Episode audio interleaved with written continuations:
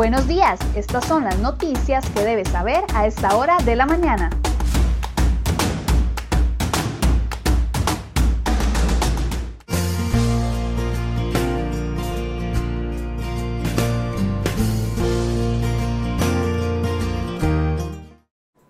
Jueves 22 de octubre, muy buenos días, muchas gracias por acompañarnos en una edición más de CR Noticias. Vamos de inmediato con las informaciones que hemos preparado para el día de hoy.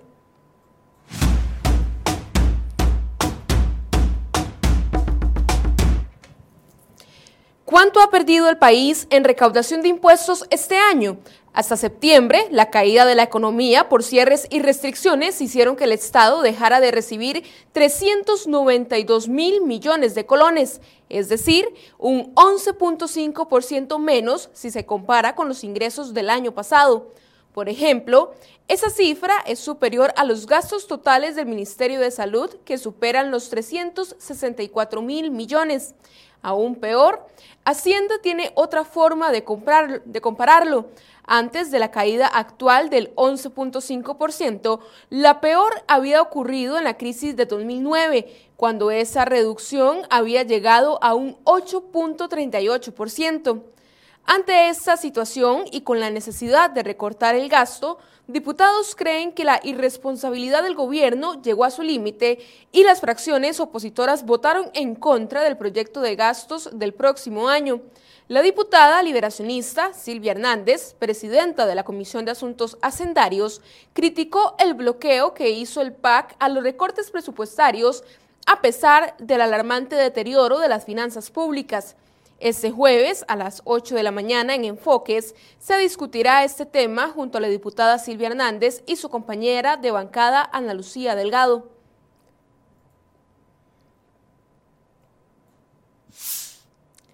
Las cooperativas de la zona norte que se dedican a la producción de electricidad iniciaron una ofensiva contra las intenciones del gobierno del presidente Carlos Alvarado de grabarlas con un impuesto sobre los excedentes iniciaron una serie de advertencias sobre los eventuales perjuicios que sufrirían sus clientes en caso de que se cree el tributo.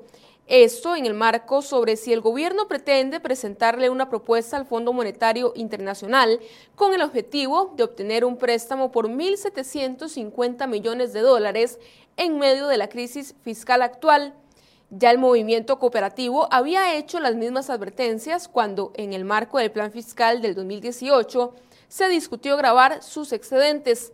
Según Eric Rojas, gerente de Coneléctricas RL, de concretarse el gravamen, el primer impacto lo sufrirían quienes pagan las tarifas de electricidad de su firma y de otras cooperativas que abastecen de energía.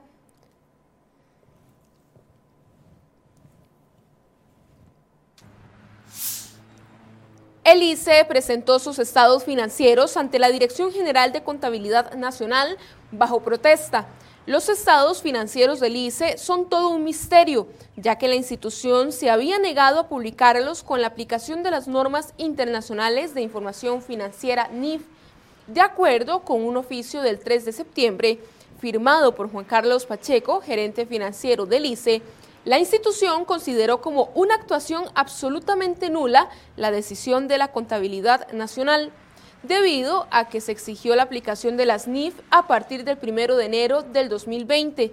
De ahí que presentó sus estados financieros únicamente con el fin de cumplir con lo que dispone la ley. En su oficio, la gerencia financiera del ICE afirmó además que la presentación del documento contable no significó que estuviera consintiendo la aplicación de las normas NIF, así como tampoco la decisión de la Contabilidad Nacional de no avalar las normas ICE que la institución venía aplicando en su contabilidad. Con las normas NIF, las finanzas del ICE podrían empeorar ya que este mecanismo impide garantizar maniobras contables que trasladen gastos de la institución a las tarifas eléctricas.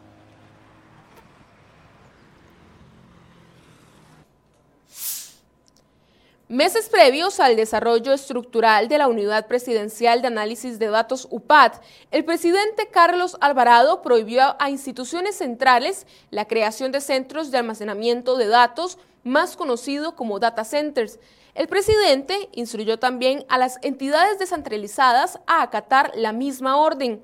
Por el contrario, pidió a los despachos jerárquicos de cada órgano administrativo materializar convenios interinstitucionales para que por medio de estos pudieran compartir sus datos para efectos de soporte y acopio de las informaciones y así no tendrían que crear ningún tipo de base de datos. Precisamente bajo esa premisa, la UPAD suscribió convenios interinstitucionales pactados por diferentes jerarcas entre ministerios, directores y presidentes ejecutivos de entidades de orden público, los cuales a través de los que el equipo de datos de presidencia obtuvo información sensible. Así consta en la directriz presidencial publicada en el diario oficial La Gaceta el 31 de octubre de 2018, firmada por Carlos Alvarado.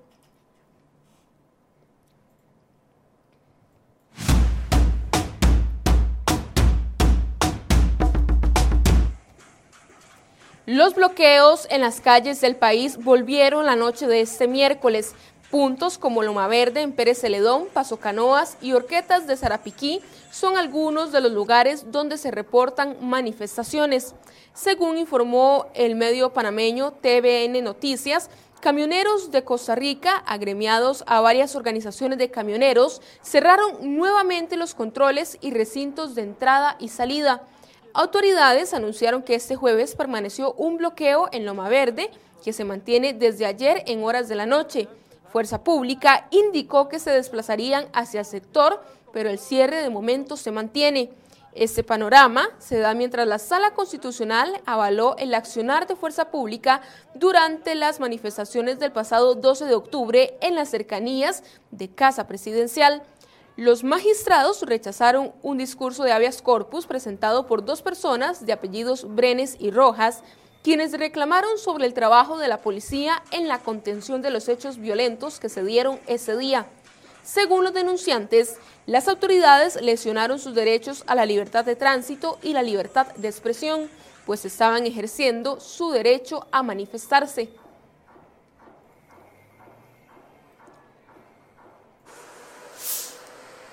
Cinco heridos fue el saldo que dejaron dos accidentes durante la noche del miércoles y esta madrugada. Un derrape de motocicleta y un choque entre dos motos fueron las causas de los sucesos. Además, una adulta mayor de 69 años sufrió lesiones de gravedad luego de ser atropellada por un vehículo que se volcó en Horquetas de Zarapiquí. El accidente se reportó pasadas las 5 y 20 de la tarde de ayer, según la Cruz Roja. El OIJ compartió estas fotografías que usted ve en su pantalla en sus, distintos medios oficiales con la finalidad de ubicar a las personas que aparecen en ellas. Si se encuentran cerca suyo, alerte a la policía de inmediato. Se trata de los requeridos por las autoridades del OIJ. Si tiene alguna información que pueda ser útil, puede llamar al 808-645. La Policía de Tránsito reportó que 29 ciclistas perdieron la vida en carretera en lo que va del año, por lo que piden extremar medidas de seguridad, principalmente en esta temporada de lluvias. La cifra de muertos supera por uno los fallecidos del año pasado. El llamado a la prudencia es también para los conductores de otros vehículos, pues según datos de tránsito, la mayoría de muertes de ciclistas en accidentes no han sido su responsabilidad.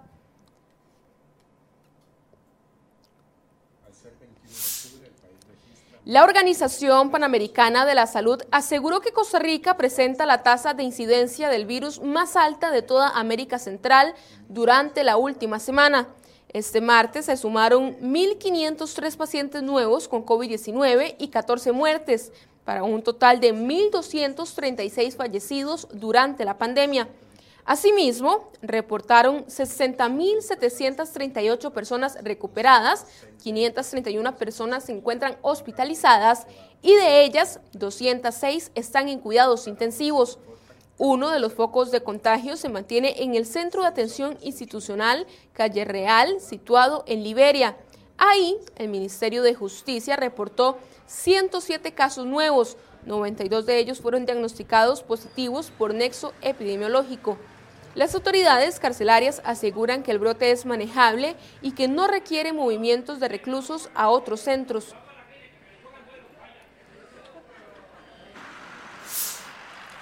Si las cosas salen como están previstas, las obras de ampliación del puente Juan Pablo II iniciarán en agosto del próximo año. Ese paso, uno de los más transitados de la gran área metropolitana, fue inaugurado en 1980 y ya cumplió su vida útil de 30 años. La estructura urge desde hace años una intervención profunda para frenar el deterioro reportado por diferentes instancias.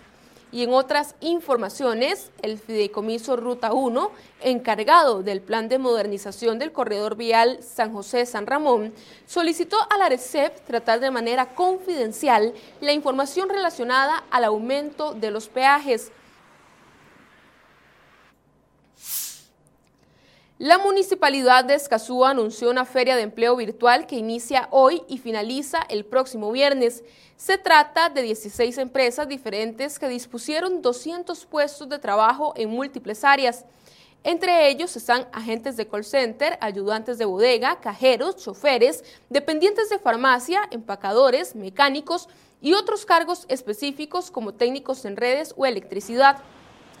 Además, la Sala Constitucional declaró con lugar por unanimidad un recurso de amparo interpuesto por una mujer vecina de Acosta contra la Caja Costarricense de Seguro Social por haberle reducido la licencia de maternidad posterior al parto.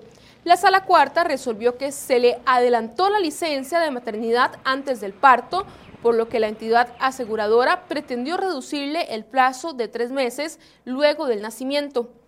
La tarde de este miércoles, 21 de los 57 diputados se ausentaron de la segunda parte de la sesión del plenario legislativo, por lo que no se pudo conformar el quórum de ley para sesionar. Por esta razón, no se pudo realizar el segundo y último debate del proyecto de ley que reviviría la pesca de arrastre en el país. La discusión podría darse hoy. Y la diputada social cristiana María Inés Solís presentó este miércoles un proyecto de ley para ampliar la reducción de las jornadas laborales a causa de la emergencia ocasionada por la pandemia. La propuesta tiene como objetivo reformar la ley que autorizó la, la reducción de las jornadas laborales aprobada por el Congreso este año en el marco del decreto de la emergencia por COVID-19.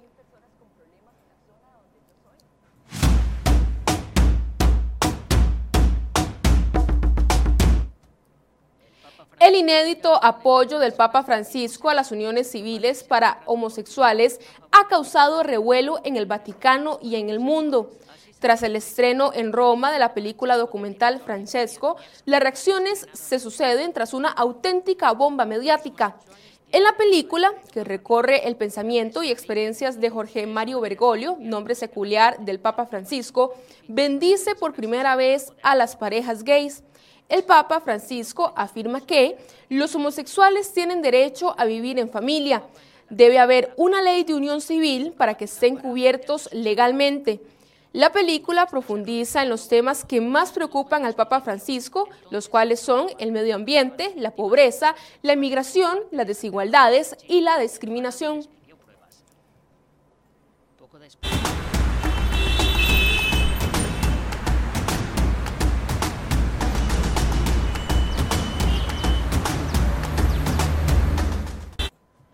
7 y 34 de la mañana realizamos en este momento el reporte del tránsito.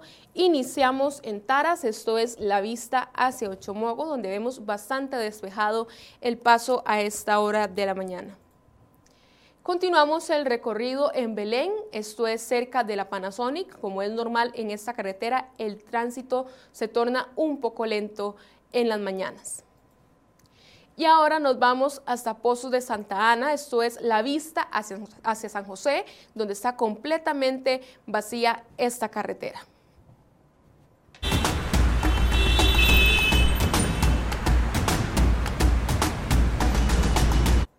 Y así finalizamos esta edición de CR Hoy Noticias. Recuerde acompañarnos en el programa Enfoques que inicia a partir de las 8 de la mañana aquí en la cuenta de Facebook de crhoy.com. Que tengan un excelente jueves.